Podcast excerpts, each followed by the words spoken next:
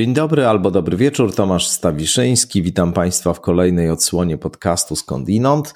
Na początku przypominam po raz kolejny, że moja nowa książka Reguły na czas chaosu jest w sprzedaży.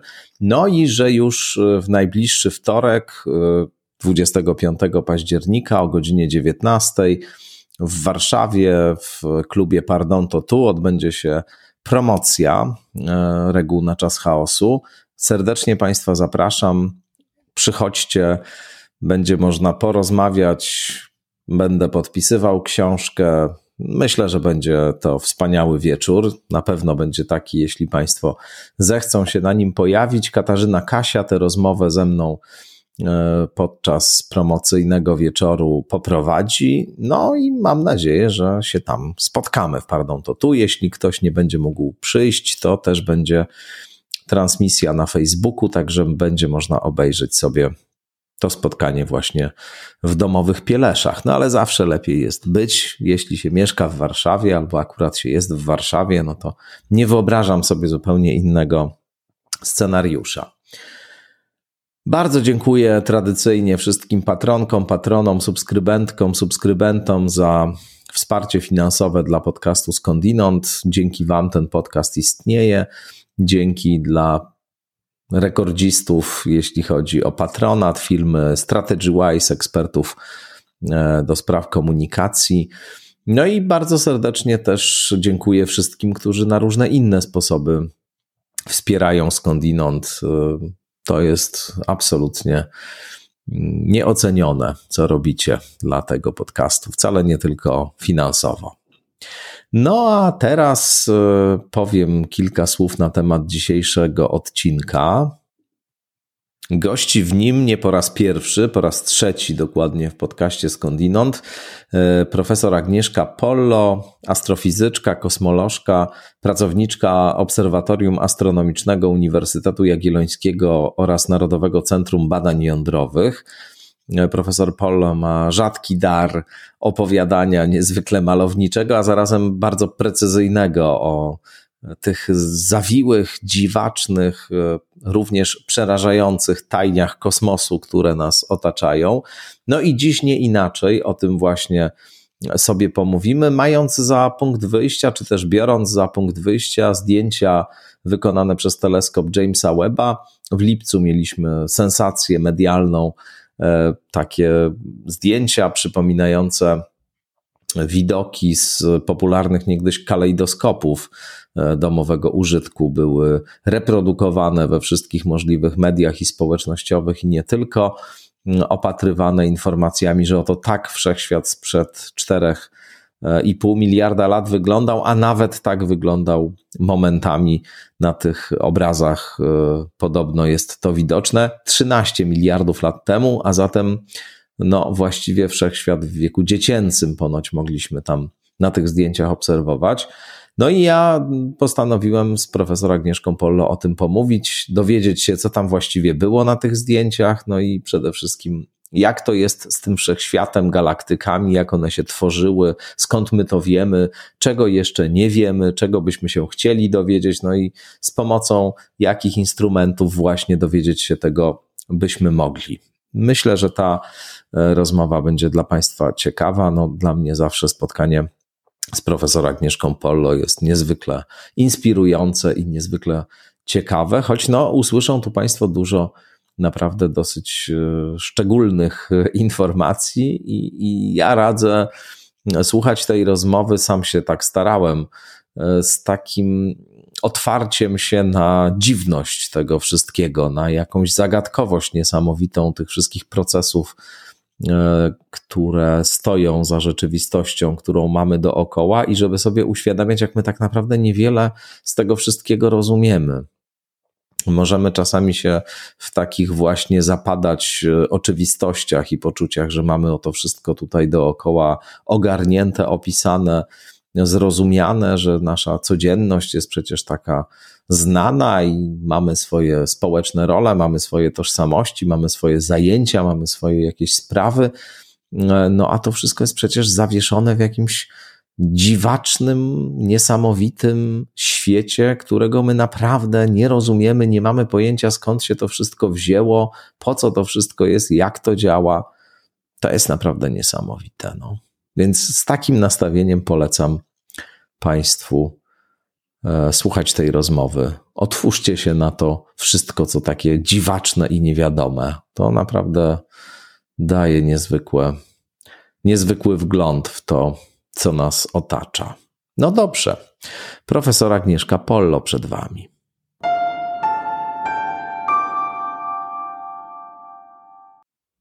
Profesor Agnieszka Pollo nie po raz pierwszy już gości w podcaście Skądinąd. Dzień dobry, pani profesor. Dzień dobry. To co myśmy tak naprawdę zobaczyli na tych zdjęciach wykonanych przez teleskop Jamesa Webba? W lipcu media obiegły obrazy wyglądające trochę tak jak widoki z niegdyś popularnych kalejdoskopów domowego użytku. Co myśmy na tych zdjęciach właściwie zobaczyli? No, I czy to, to są zdjęcia? Widać, to, co widać na zdjęciach, czyli obrazy. Oczywiście zdjęcia ze wszystkich e, e, instrumentów astronomicznych, te, które trafiają właśnie do, do, do obiegu, one nie wyglądają tak jak te dane, które astronomowie dostają do ręki i, i, i, którymi się zajmują. Tam kolory są trochę podkręcone. No James Webb obserwuje przede wszystkim, czy w znacznej mierze w, w, podczerwieni, która dla ludzkiego oka jest niewidoczna, więc te piękne kolory są piękne, ale niekoniecznie takie, jakie ludzkie, jakimi ludzkie oko by je widziało. Y, no, natomiast to, co z nich wynika dla, dla astronoma, czyli dla nauki, dla, dla naszego zrozumienia wszechświata, to już jest y, trochę bardziej zagmatwana sprawa. Na pewno to, co tam widać, to widać duży potencjał. A co z tego mhm. potencjału wyniknie, to będziemy się jeszcze zastanawiać, długo pewnie, przez wiele lat. No właśnie, ale zobaczyliśmy tam y, wszechświat sprzed kilku miliardów lat, tak? Wszechświat przed, sprzed kilku miliardów lat widujemy na zdjęciach czy, czy w danych z różnych innych instrumentów również. Więc to oczywiście bardzo ładnie brzmi, jak y, w mediach, czy, czy, czy na jakiejś, w trakcie jakichś wystąpień mówimy, że widzimy coś przed paru miliardów lat, bo y, jeżeli rozmawiamy z kimś, kto nie ma do czynienia z tymi miliardowymi skalami na co dzień, no to robi wrażenie. O tak, zdecydowanie. No. Cztery, no. Prawie cztery, ponad 4,5 miliarda lat, kawał czasu i nagle można to sobie oglądać na zdjęciu no zrobionym tak nagle, przez teleskop. Nie tak nagle, nie tak nagle. My takie rzeczy oglądamy na co dzień już od dawna. Czyli Więc... na pani to nie zrobiło w ogóle żadnego wrażenia specjalnego? Sama skala nie. Możliwości rzeczywiście mm. robią wrażenie, ale te możliwości dopiero muszą się zrealizować. Bo, no to co tam było takiego oryginalnego wobec tego? No więc na tym, na tym pierwszym zdjęciu Jamesa Webba jest gromada. Gromada, którą znano już wcześniej, gromada galaktyk.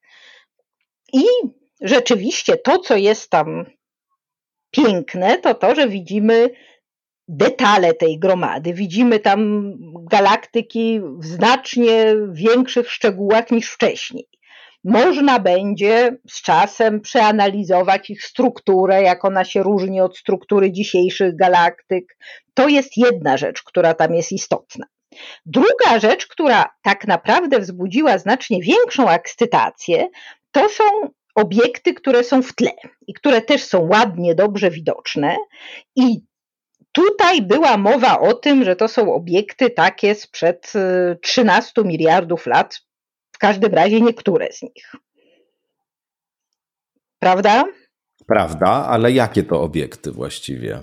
Y, no właśnie, tego tak naprawdę w tej chwili nadal nikt nie wie.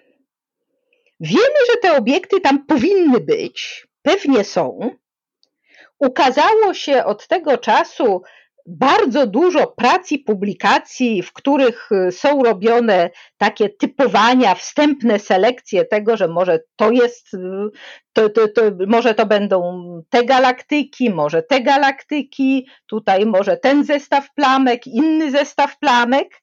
Y, natomiast też bardzo interesujące jest to, że te oszacowania robione przez różne zespoły i różnych ludzi wcale się ze sobą nie pokrywają. To bardzo tajemniczo brzmi. To jest po prostu bardzo trudne. Na podstawie mhm. tylko tych danych, jakie, jakie dostaliśmy, danych z Jamesa Webba, możemy się założyć i jesteśmy pewni, że właśnie takie bardzo, bardzo odległe e, obiekty tam gdzieś w tle są.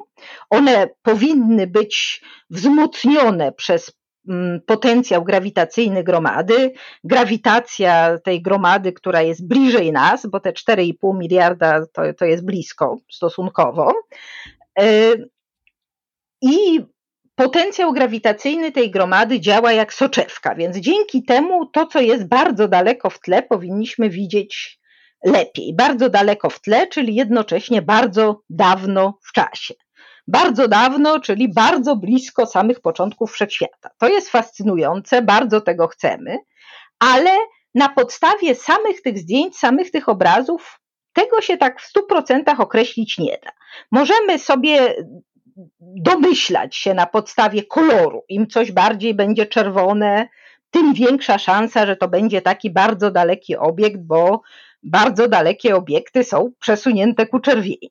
Więc taki obiekt, który jest widoczny tylko w tych najbardziej czerwonych barwach, a w tych mniej czerwonych nie, no to może to to. I mniej więcej na, tej, na, na, na takiej koncepcji opierają się te wszystkie wstępne selekcje tych kandydatów na najdalsze, najdalsze galaktyki, najdalsze obiekty. Ale współczesna astronomia to jest tak naprawdę sztuka łączenia różnych danych. Współczesnej astronomii nie da się tak naprawdę robić przy pomocy jednego instrumentu, nawet tak potężnego i imponującego jak teleskop Jamesa Webba. Musimy mieć informacje z różnych źródeł, umieć połączyć te informacje i dopiero wtedy mamy pewność albo coś bliskiego pewności.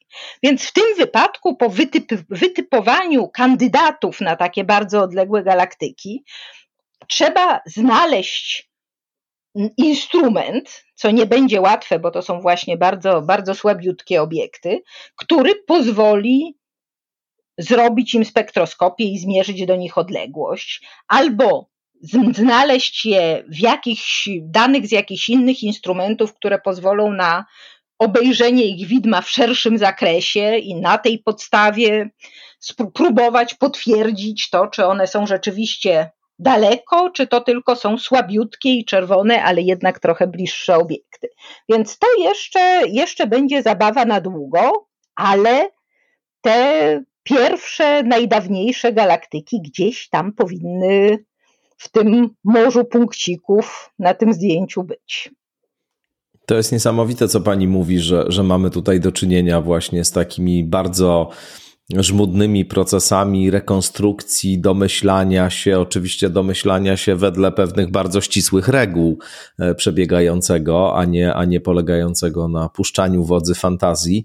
No to chyba e, teraz lepiej rozumiem e, tą historię, która się niedługo po tym, jak te pierwsze zdjęcia opublikowano, wydarzyła na Twitterze, gdzie Etienne Klein, dyrektor pewnej e, nobliwej francuskiej instytucji e, umieścił, związanej właśnie z kwestią e, energii i umieścił na Twitterze zdjęcie, które podpisał że oto Proxima Centauri jest na tym zdjęciu właśnie wykonana przez teleskop Jamesa Webba, a później okazało się, że to plasterek chorizo był, ale zanim się okazało, że to plasterek chorizo, to wszyscy uwierzyli, że to jest właśnie Proxima Centauri.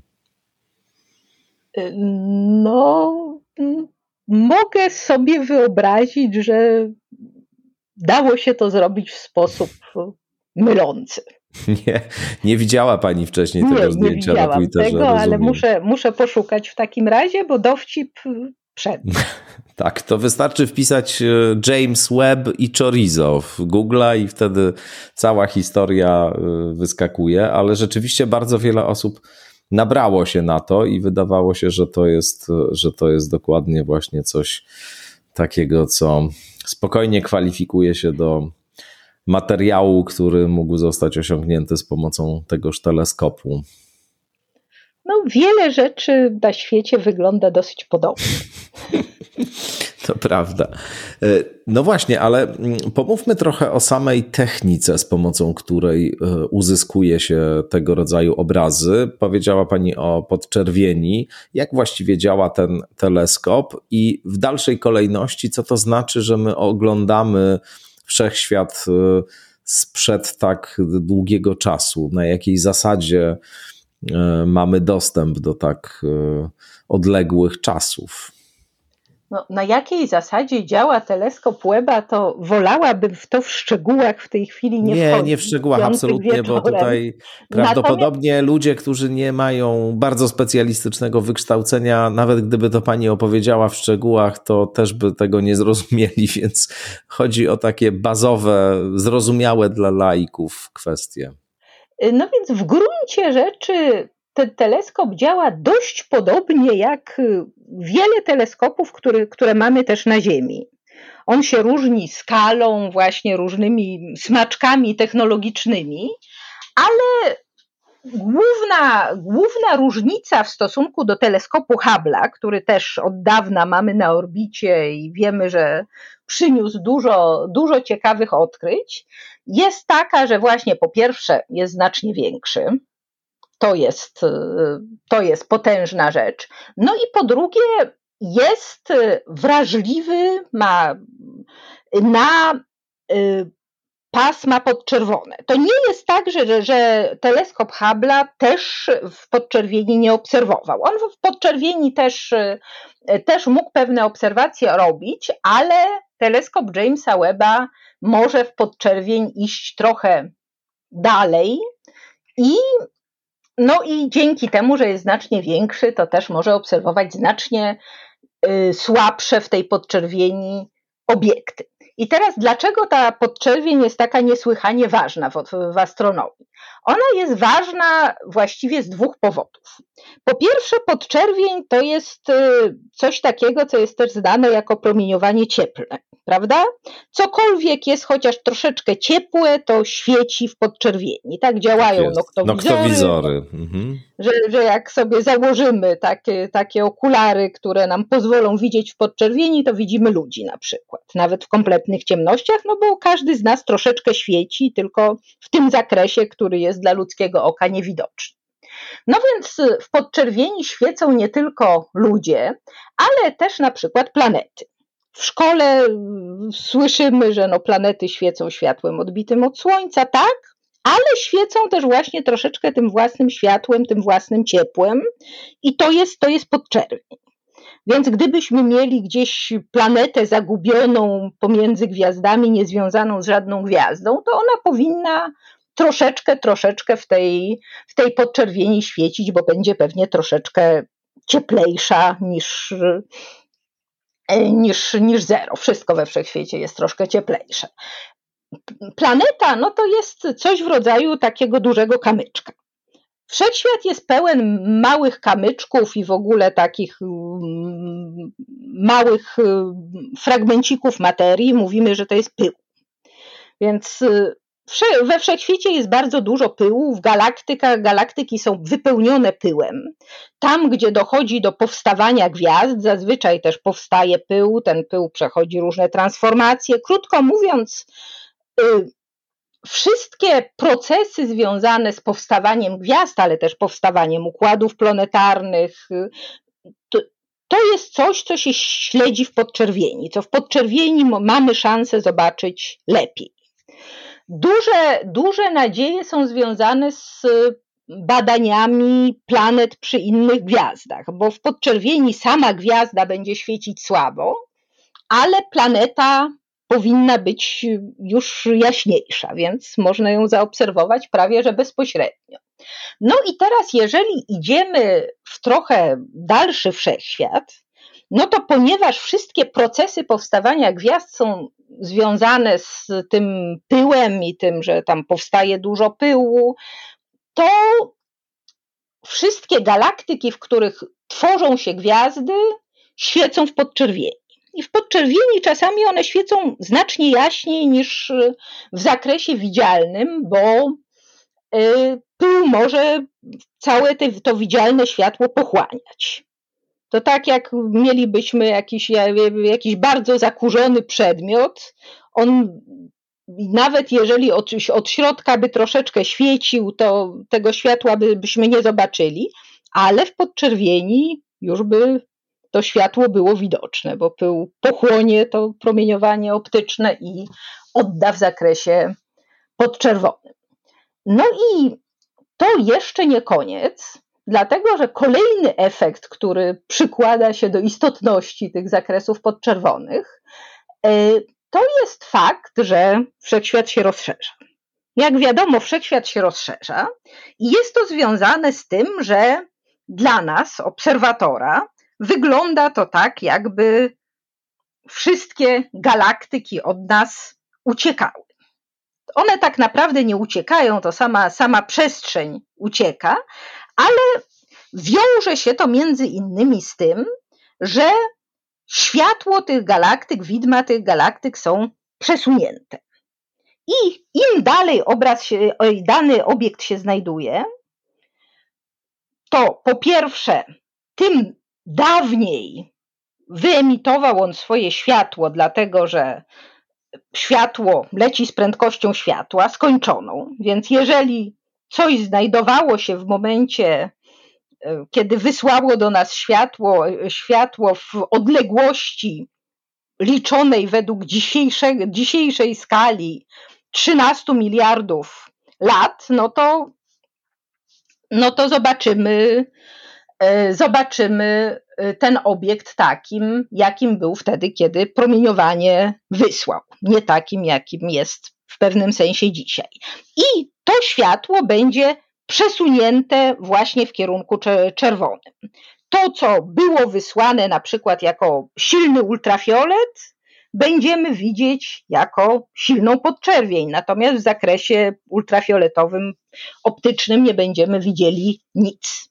I te najdawniejsze galaktyki, które mamy szansę oglądać, najbliższe początkom wszechświata, one będą miały światło, widmo, to co wysyłają, najbardziej przesunięte ku czerwieni, więc spodziewamy się, że będziemy właśnie widzieć je w zakresie podczerwonym. Ale no, wszechświat tutaj jest trochę przeciwko nam, bo te obiekty nie dość, że są podczerwone, widoczne w podczerwieni dla nas, no to jeszcze są bardzo słabiutkie. Y, zwykle są też no, rozciągłe na niebie, więc zobaczyć jest je bardzo trudno. Zobaczyć je z Ziemi jest przeważnie niemożliwe, dlatego że z Ziemi promieniowania podczerwonego z kosmosu praktycznie nie obserwujemy. Mamy tylko kilka takich wąskich zakresów, w których te podczerwień widzimy, to, to, to, to nam nie wystarcza. Dotychczasowe misje kosmiczne, które obserwowały w podczerwieni, obserwowały no, były, były trochę, trochę mniejszej skali niż James Webb, no i nie miały, nie miały takich możliwości obrazowania. Więc tutaj, tutaj James Webb jest rzeczywiście wyjątkowy i jeżeli uda nam się dzięki niemu zobaczyć te pierwsze galaktyki, no to będziemy mogli wreszcie zrozumieć nie tylko jak one, nie tylko je znaleźć, ale też może zobaczyć, jaką one miały strukturę, jak one wyglądały na samym początku, a to jest, to jest też bardzo interesujące, bo to powie nam wreszcie, jak to tak naprawdę się działo, że te galaktyki, jakie obserwujemy w dzisiejszym wszechświecie, w ogóle powstały. Ale rozumiem, że są już teraz jakieś e, rozbudowane teorie dotyczące tego, jak one się tworzyły, jak powstawały właśnie. E, jakieś pomysły na to mamy, tak? No oczywiście, pomysły na to mamy i to nawet y, całkiem, całkiem rozbudowane i całkiem dobrze zweryfikowane przy pomocy do, dotychczasowych obserwacji. Ale to trochę tak jest, że zawsze jak się wchodzi na nieznany teren, na nowy teren, to jest ryzyko albo szansa, że się znajdzie coś innego, co albo potwierdzi nasze, nasze dotychczasowe teorie, albo każe je troszeczkę, albo i nie troszeczkę zweryfikować. Jedno i drugie jest ekscytujące.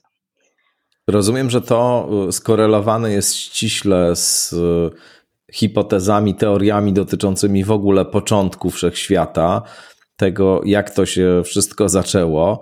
Jakie tutaj y, poza teorią wielkiego wybuchu są jeszcze liczące się teoretyczne koncepcje, bo przecież Wielki Wybuch to nie jest jedyna e, teoria tego, w jaki sposób świat e, czy wszechświat powstał. No, ja bym powiedziała, że w ramach tego takiego głównego nurtu kosmologicznego Wielki Wybuch to jest tylko część teorii.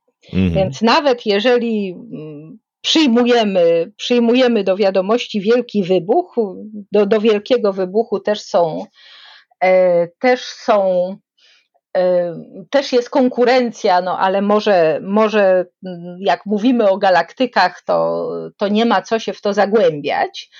Y, ale to, co się działo, działo później, no to też jest, y, te, też jest długa historia, gdzie tak naprawdę jest wiele, wiele kamyczków, do, wiele, wiele puzli do, do poskładania razem. Tutaj trzeba pamiętać, że to, ta nasza cała koncepcja ewolucji istnienia wszechświata, no to jest właśnie coś w rodzaju takiego, takiej dużej układanki, gdzie składamy różne, różne puzzle i próbujemy odcyfrować, jak tutaj z tych różnych kawałeczków, które wszechświat nam przysyła, da się ułożyć jeden, jeden spójny obraz. Co czasem się udaje lepiej, czasem gorzej, ale jeżeli chodzi o powstawanie galaktyk, wydaje mi się, że właśnie w ciągu tych ostatnich 20-30 lat dopracowaliśmy się zupełnie, zupełnie przyzwoitej koncepcji, jak to mogło wyglądać. I tutaj no oczywiście jest całe pytanie w tle, skąd się na przykład wzięła materia we wszechświecie, czym jest ciemna materia. Jak wiemy, mamy we wszechświecie świecącą materię, której jest znacznie mniej, ciemną materię, której jest znacznie więcej, tylko, e, tylko nie wiemy, nie wiemy czym jest. Jeżeli przyjmujemy jakieś alternatywne wytłumaczenia tego, co tych zjawisk, które tłumaczymy istnieniem ciemnej materii, no to jak na razie nie wymyślono takiego wytłumaczenia, które by wyjaśniało wszystko, więc na razie ciemna materia i tak jest najlepsza z tego, co mamy. I nasza wizja powstawania galaktyk, w tym na przykład naszej drogi mlecznej, w tej chwili wygląda tak, że cała historia zaczyna się w gruncie rzeczy, może nie, nie aż w czasach Wielkiego Wybuchu, ale jakieś 400 tysięcy lat później, kiedy, jak to mówimy, materia oddzieliła się od promieniowania, zostało wyemitowane mikrofalowe promieniowanie tła i materia tak na dobre zaczęła, zaczęła ewoluować, tworzyć strukturę. To, co widzimy w mikrofalowym promieniowaniu tła, to bardzo jednorodny na niebie rozkład temperatury, który tłumaczymy sobie w ten sposób, że właśnie w tym okresie, 400 tysięcy lat po Wielkim Wybuchu mniej więcej, dawno, dawno temu, wszechświat był wypełniony materią, która była w nim rozsmarowana tak praktycznie rzecz biorąc jednorodnie były tam malutkie, malutkie zaburzenia gęstości rzędu 1 dzielone przez 100 tysięcy, 1 przez 10 do 5. Więc można sobie wyobrazić, że to, że to jest tyle co nic, prawda? Zdecydowanie w tej tak. skali. Tak, tak. No a te zaburzenia sprawiają, że, że istniejemy. Bez nich całej tej pięknej struktury wielkoskalowej i galaktyk by nie było. No I... to już jest naprawdę, da, daje taki metafizyczny oddech temu wszystkiemu. No. no, nie da się ukryć, że coś w tym jest. I teraz wydawałoby się, że od takiej właśnie bardzo, bardzo jednorodnie rozłożonej materii, takiego morza materii, gdzie żadna fala się nie unosi, do wszechświata takiego, jaki widzimy dzisiaj, z galaktykami, gromadami galaktyk, ścianami zrobionymi z galaktyk, pustkami, przejść jest bardzo trudno. No, mieliśmy po drodze te 13 miliardów lat, ale jak to, jak to zrobić? No i tutaj okazuje się, że wbrew pozorom zrobić się to da całkiem prosto przy pomocy jednego, jednego czynnika, jakim jest grawitacja. I to odtwarzamy sobie w na przykład symulacjach kosmologicznych. Są takie wielkie komputerowe symulacje, to też na pewno y, widujemy często w mediach czy, czy, czy, czy na stronach internetowych. One bardzo ładnie wyglądają zwykle. I one pokazują, że właśnie grawitacja w zasadzie wystarczy, żeby z takiego pola gęstości, gdzie są te minimalne zaburzenia, stworzyć taką strukturę, jaką mamy dzisiaj. Tyle tylko, że mamy tutaj e, dwa haczyki. Jeden haczyk jest taki, że owszem, możemy to zrobić bardzo ładnie, ale do tego też potrzebna jest nam ciemna materia. Z samej tej materii widocznej, świecącej, którą znamy, zrobić się tego nie da. Więc to jest pierwsza, pierwsza rzecz. Ciemna materia jest potrzebna nie tylko, żeby wytłumaczyć krzywe rotacji galaktyk, czy, e, czy, czy prędkości galaktyk w gromadach galaktyk, to są te najczęściej przywoływane argumenty, ale też, żeby zbudować strukturę wielkoskalową. Tego się z samej materii świecącej przy, tych, przy tej skali zaburzeń zrobić nie da. I druga rzecz, która też jest troszeczkę, e, troszeczkę może niekomfortowa, e, to jest taka, że gdyby e, wszechświat był zrobiony właśnie z ciemnej materii i tego, tej odrobinki świecącej materii, jaką, jaką w nim mamy, to struktura owszem by powstała, ale powstałaby stosunkowo późno. Natomiast nasze obserwacje wszechświata, właśnie coraz dalszego i dalszego, 4 miliardy lat temu, 5 miliardów lat temu, 10 miliardów lat temu, pokazują, że i galaktyki, i struktura wielkoskalowa istniała, istniała już wtedy. Ona już wtedy była tak całkiem, całkiem przyzwoicie uformowana, czyli musi, to wszystko musiało powstać bardzo szybko, bardzo wcześnie. No i tutaj z kolei to się też da zrobić przy pomocy samej grawitacji, ale pod warunkiem, że do garnuszka dorzucimy jeszcze ciemną energię. Więc znowu argument za istnieniem ciemnej energii, czyli tej takiej dodatkowej siły rozpychającej wszechświat, to nie są tylko obserwacje supernowych, które trochę dalej są trochę ciemniejsze, co by pokazywało, że wszechświat rozszerza się coraz szybciej od jakiegoś czasu, ale też są dodatkowe powody, żeby tę ciemną energię brać pod uwagę. No i takim powodem jest właśnie to, że bez tego nie zrobimy struktury wielkoskalowej odpowiednio wcześnie. Więc to oznacza, że mamy bardzo ładny scenariusz powstawania galaktyki, rozwoju struktury, pod warunkiem, że zapamiętamy, że taka materia, jaką znamy, no to jak wiadomo, stanowi tam te mizerne 5% bilansu energii materii wszechświata, jak mówimy, czyli w gruncie rzeczy w porównaniu ze wszystkimi innymi składnikami, no to jest takim lukrem na torcie. No ale ten lukier na torcie to jest to, co obserwujemy i to, czym jesteśmy. Co może też trochę ustawia nasze myślenie o wszechświecie. A w jakim sensie ustawia? No, dobrze zdawać sobie sprawę z tego, że jest się, że, że jest, jest się zrobionym tylko z tego nieistniejącego, nie, nieistotnego dodatku. No, niektórych to może rozczarować, wydaje mi się. No, być może, być może. No, ale z drugiej strony to też oznacza, że nadal mamy do wyjaśnienia, co to jest te pozostałe 95%.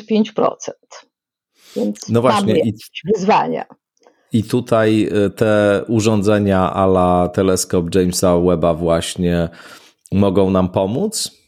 Nie bezpośrednio. Natomiast one będą, będą nam pomagać w analizie i zrozumieniu właśnie detali tych, tych teorii, detali tego, jak to przebiegało. Bo jak na razie opisałam to w takiej trochę powierzchownie, ale tak przedstawiłam taki wielki, wielki obraz. Natomiast w tym wszystkim jeszcze jest mały obrazek, czyli na przykład jak powstała taka droga mleczna, prawda?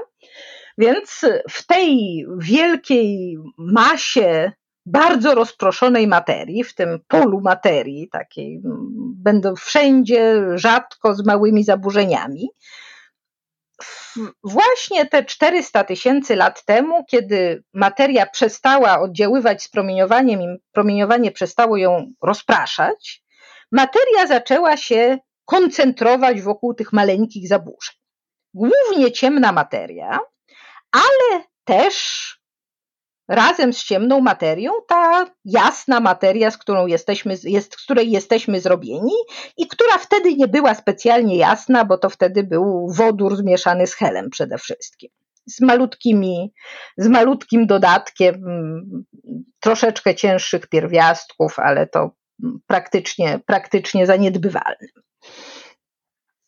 Więc po jakimś czasie ta materia wodorowo, wodorowo-helowa zaczęła się koncentrować trochę bardziej w środku tych skupisk materii. Te skupiska materii były w takiej sytuacji, że z jednej strony one znajdowały się we wszechświecie, który się rozszerzał, no więc podlegały temu rozszerzaniu razem z rozszerzającą się przestrzenią, ale z drugiej strony grawitacja ciągnęła tę materię do środka. No i w pewnych miejscach, tam gdzie te zaburzenia gęstości były największe, materia się odrywała od tego ogólnego, tej ogólnej tendencji rozszerzania i tworzyła takie zamknięte, mówimy związane grawitacyjnie struktury. I na te struktury mówimy halo ciemnej materii.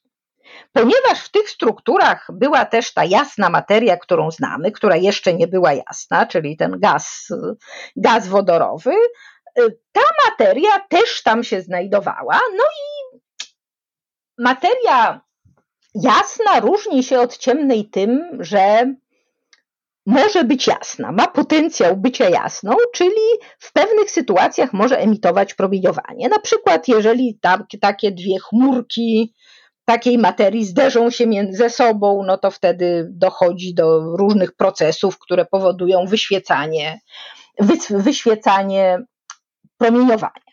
Co się dzieje, kiedy promieniowanie zostaje wyświecone w ten sposób? Wtedy materia traci energię. Jak materia traci energię, to spada do środka tego halo ciemnej materii.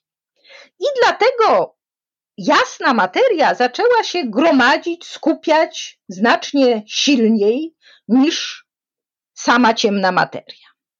I wyobrażamy sobie w tej chwili, że właśnie to był zaczątek pierwszych galaktyk. Ta materia, która gdzieś tam skupiła się w samym środku halo ciemnej materii, jakieś dwie chmurki, które były już na tyle duże, że miały stosunkowo duże masy, na tyle, że mogły się zderzać i w tym zderzeniu zacząć produkować gwiazdy. I w ten sposób w naszej, według naszej obecnej, obecnej wiedzy powinny powstać właśnie pierwsze gwiazdy, pierwsze, pierwsze protogalaktyki, które potem ewoluowały, zmieniały kształty, łączyły się ze sobą. Jeszcze dużo się z nimi mogło dziać i działo. Teraz jedna, jedna z takich zagadek współczesnego wszechświata, nie do końca rozwiązanych o dziwo, y, to jest pytanie, dlaczego mamy tyle różnych typów galaktyk. Jak wiadomo, my mieszkamy w galaktyce spiralnej, ale, czyli ja tak, nie wiem, czy to wiadomo tak powszechnie, pani profesor.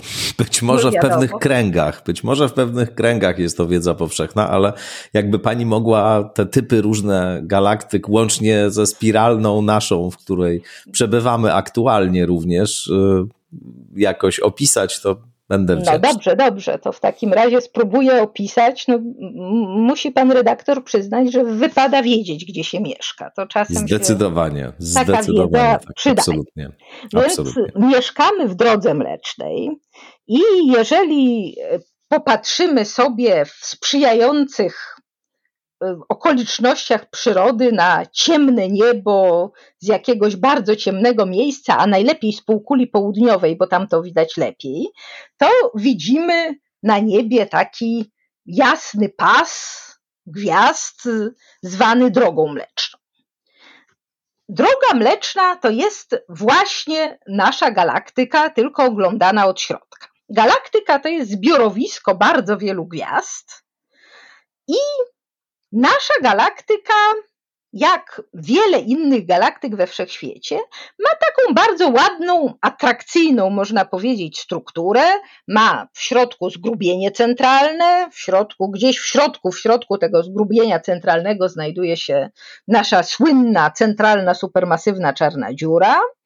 I od tego zgrubienia odchodzą ramiona spiralne, w których są gwiazdy, ale poza tymi ramionami galaktyka też ma dysk. Więc te ramiona to tak naprawdę są takie fale, fale uderzeniowe, które się przemieszczają w tym dysku. I tak naprawdę, jeżeli mówimy o galaktykach, szczególnie tych takich odleglejszych, to już może nie używamy terminów spiralna czy niespiralna, tylko właśnie o takich galaktykach jak nasze, nasza mówimy, że to są galaktyki dyskowe. One mają dysk, czyli to są takie, takie płaskie stosunkowo obiekty z kulką w środku, no i czasami czymś atrakcyjnym w tym dysku, jak na przykład te ramiona spiralne. Jeżeli znajdujemy zdjęcia galaktyk w internecie, to pewnie większość takich ładnych obrazków to będą, to będą galaktyki spiralne, bo, no bo one ładnie, ładnie wychodzą na zdjęciach, są fotogeniczne. Inny taki drugi podstawowy typ galaktyk, rzadszy, ale również ważny, to są tak zwane galaktyki eliptyczne.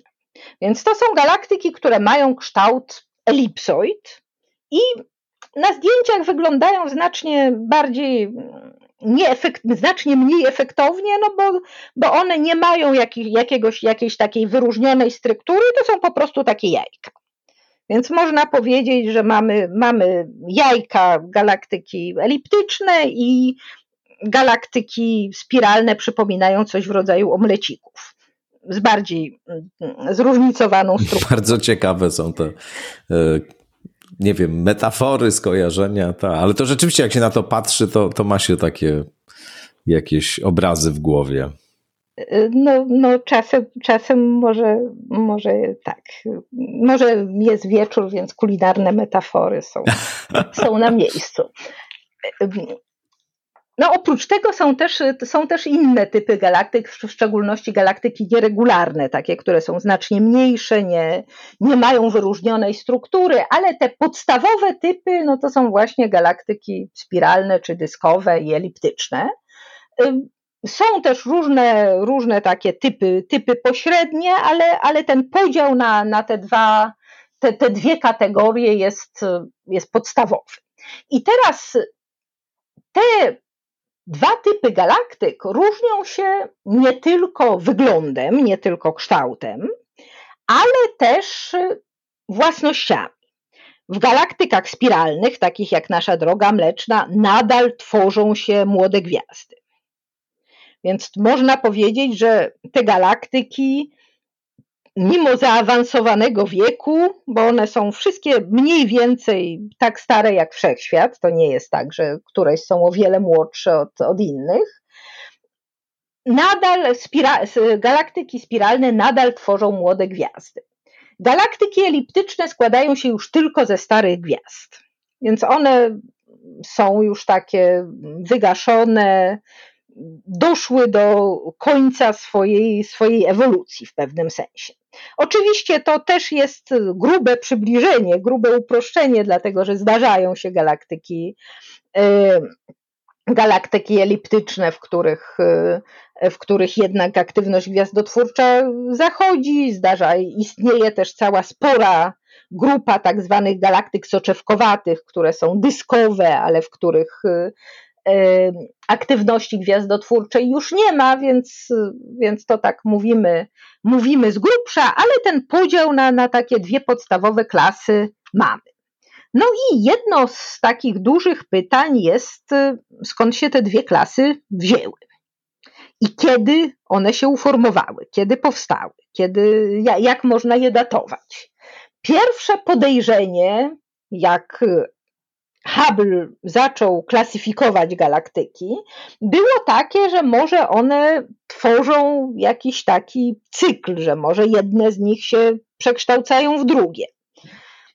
Ale dzisiaj wiemy, że i w jednych, i w drugich galaktykach są populacje bardzo starych gwiazd, więc w gruncie rzeczy jedne i drugie galaktyki musiały powstać mniej więcej w tym samym okresie, jeżeli w różnym, to, to nie bardzo różnym.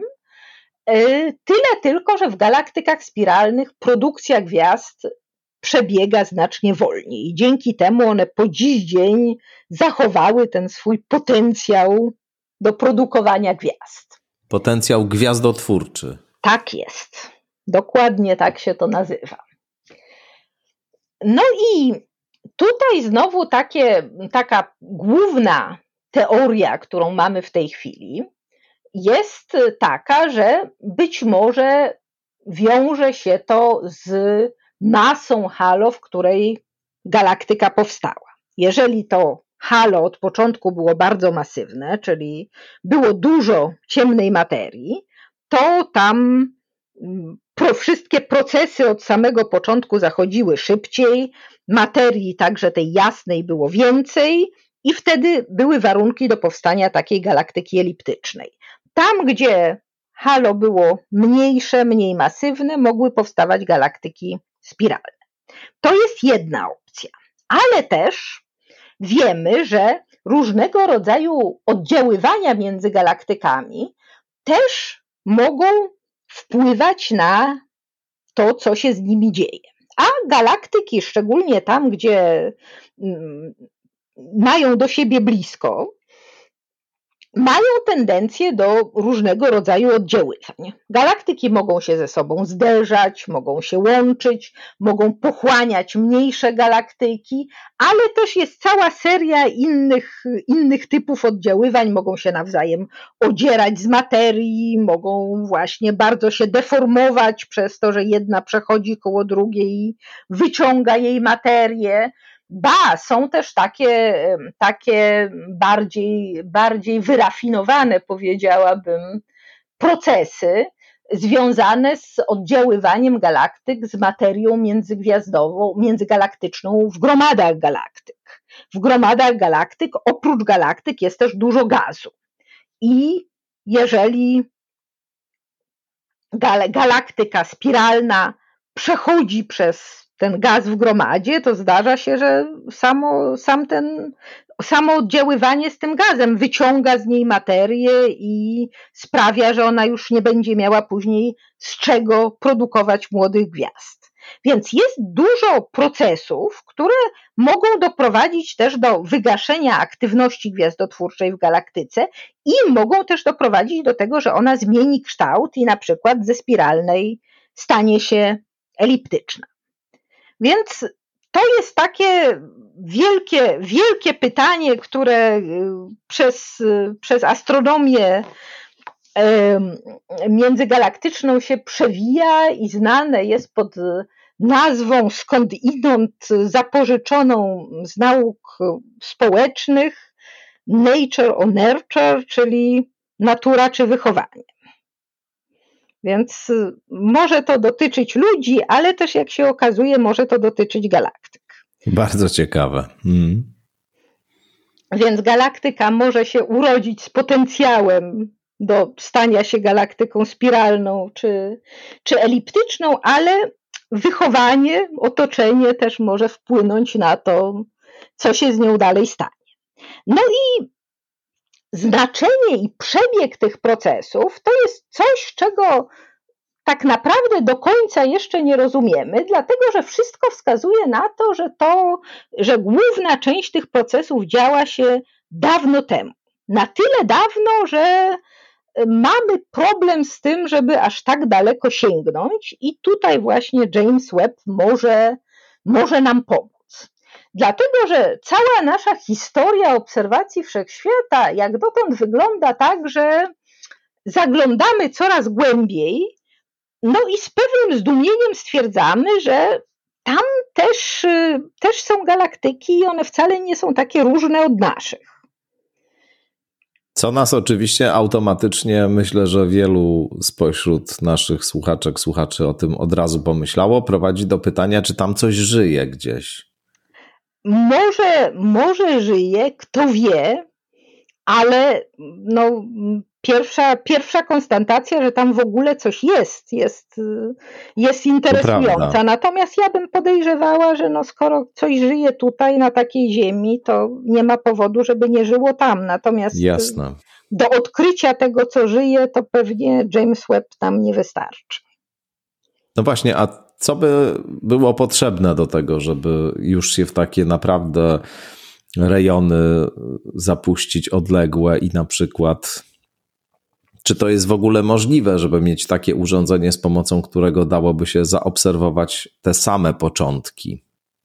No więc tutaj, tutaj zobaczymy, jak daleko zaprowadzi nam, nas James Webb, i tutaj nie, nie umiem powiedzieć. Oczywiście nie jeśli chodzi o obserwację życia, tylko jeśli chodzi o obserwację galaktyk, dlatego że jak na razie wszystkie nasze obserwacje prowadzą nas coraz głębiej, ale na przykład jeszcze nie udało nam się, to jest właśnie takie wielkie pytanie, jeszcze nie udało nam się zaobserwować we wszechświecie gwiazd takich, co do których moglibyśmy powiedzieć, że powstały naprawdę z tej pierwszej dziewiczej, nienaruszonej materii.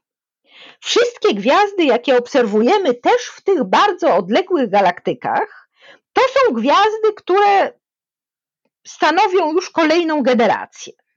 One powstały z materii, która już przeszła, już została przez pierwsze pokolenie gwiazd przetrawiona.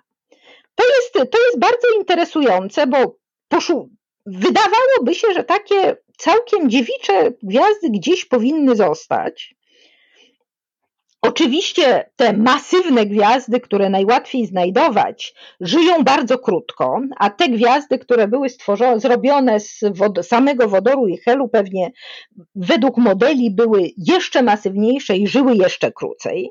Więc to tłumaczy, dlaczego tych jasnych, masywnych gwiazd nie obserwujemy. To, co na przykład pozostało z tego pierwszego pierwszego wybuchu aktywności gwiazdotwórczej w naszej galaktyce to powinny być gwiazdy takie malutkie, dogasające, takie, no więc to może tłumaczyć, czemu ich nie widzimy, no ale, ale ich nie widzimy ani w naszej galaktyce, ani w innych galaktykach, ani w tych najdalszych galaktykach, jakie dotąd zaobserwowano, nie znaleziono śladów właśnie tych pierwszych, y, tego pierwszego pokolenia gwiazd. Widać, że tam są gwiazdy, które już przeszły, już, już powstały z materii, która była, e, była w jakichś gwiazdach wcześniej. I Więc... o czym to może świadczyć, że tam na początku tych gwiazd nie było po prostu, czy że one nie, wszystkie uległy destrukcji? Wręcz przeciwnie, to może świadczyć, że ta wymiana pokoleń na samym początku nastąpiła bardzo szybko.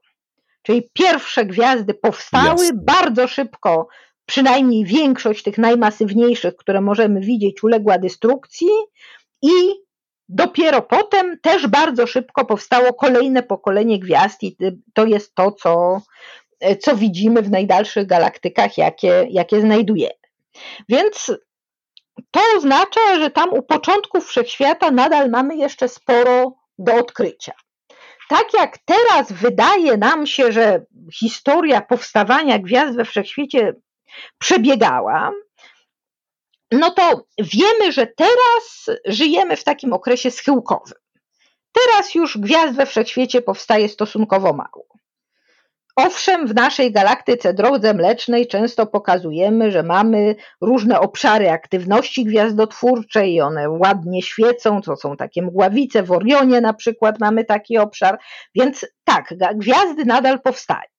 Ale to nie jest porównywalne z tym, co działo się kiedyś.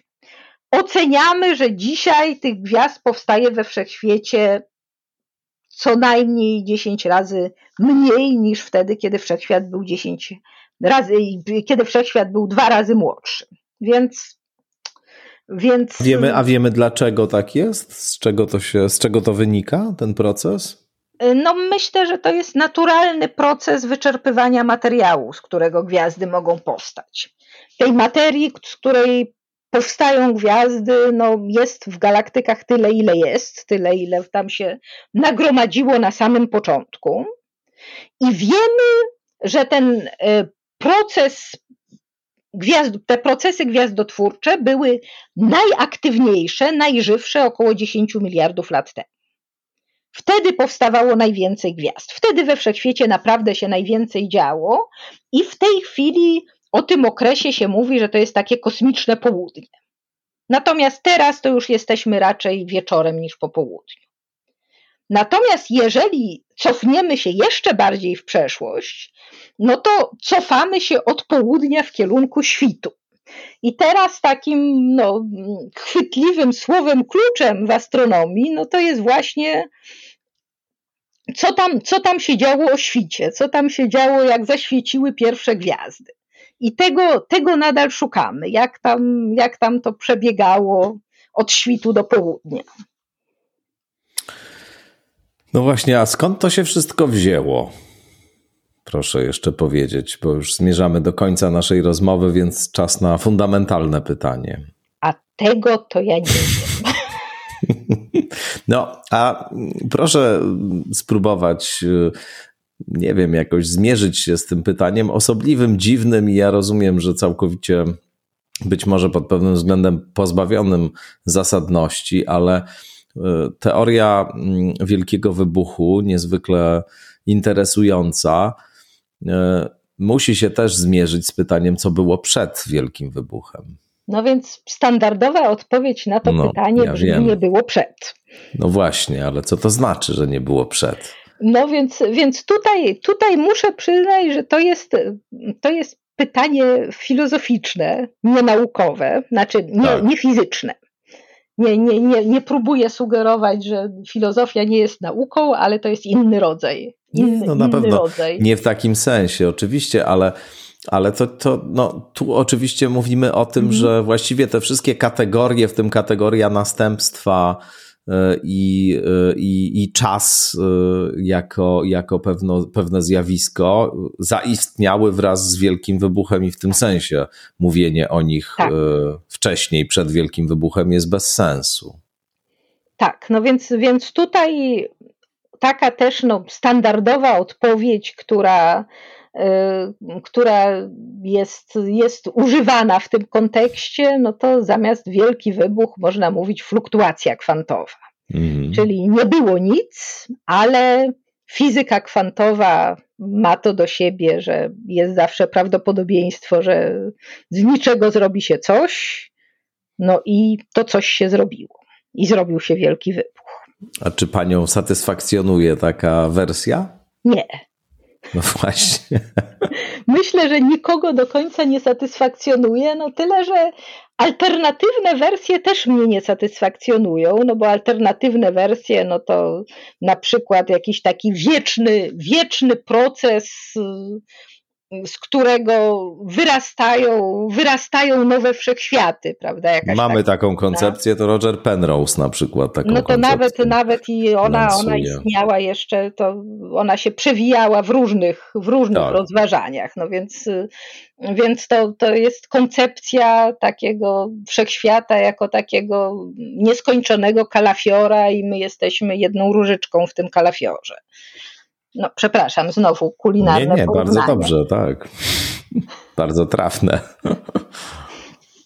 No, Ale to też nie jest dla Pani satysfakcjonujące. No też nie jest do końca mm. satysfakcjonujące, bo ale no to akurat mogłoby, mogłoby być, tylko tylko no, mamy tutaj ten problem, że wszystkie takie, takie teorie są słabo weryfikowalne doświadczalnie.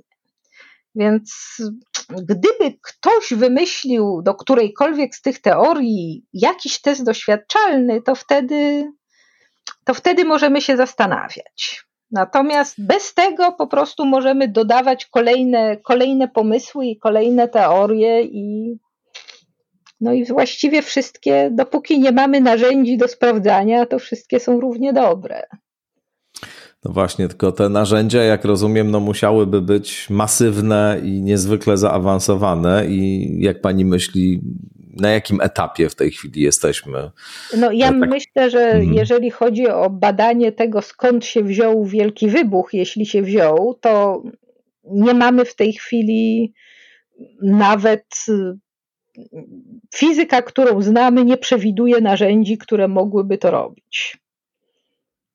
Więc tutaj... No to dobrze obrazuje ten etap, na którym jesteśmy, tak, rzeczywiście. Więc te narzędzia, które możemy budować, mogą nam rzeczywiście pozwalać, pozwalać zaglądać we, we wszechświat głębiej, mogą nam pozwalać zaglądać we wszechświat bliżej wielkiego wybuchu. Może wtedy się okaże, że, że musimy trochę zmienić całą koncepcję. To, to też nie jest wykluczone. Ale na pewno, na pewno nie, jeszcze nie jesteśmy na tym etapie, że możemy powiedzieć, że o tym wszechświecie, który jest dla nas obserwowalny, jest w naszym zasięgu, wiemy wszystko. Wręcz przeciwnie. Nie mamy nawet y, jak na razie narzędzi do obserwowania naszego najbliższego otoczenia wystarczająco dobrze, żeby móc przewidzieć, czy za pół roku nie trafi w nas jakaś planetoida. Aż tak. No, no cóż robić. No dobrze, to nie pozostaje nam teraz nic innego jak y, coś zjeść po prostu, żeby się pokrzepić, a pewnie te liczne metafory kulinarne, które pojawiały się w naszej rozmowie, też pobudziły apetyt u jakiejś części naszych słuchaczek i słuchaczy. Bardzo Pani serdecznie dziękuję za to spotkanie i Również. rozmowę. Profesor Agnieszka Polla. Dziękuję Również bardzo. Również bardzo dziękuję. Do widzenia. I Państwu dziękujemy. No i zapraszam na kolejne odsłony skądinąd. Do usłyszenia.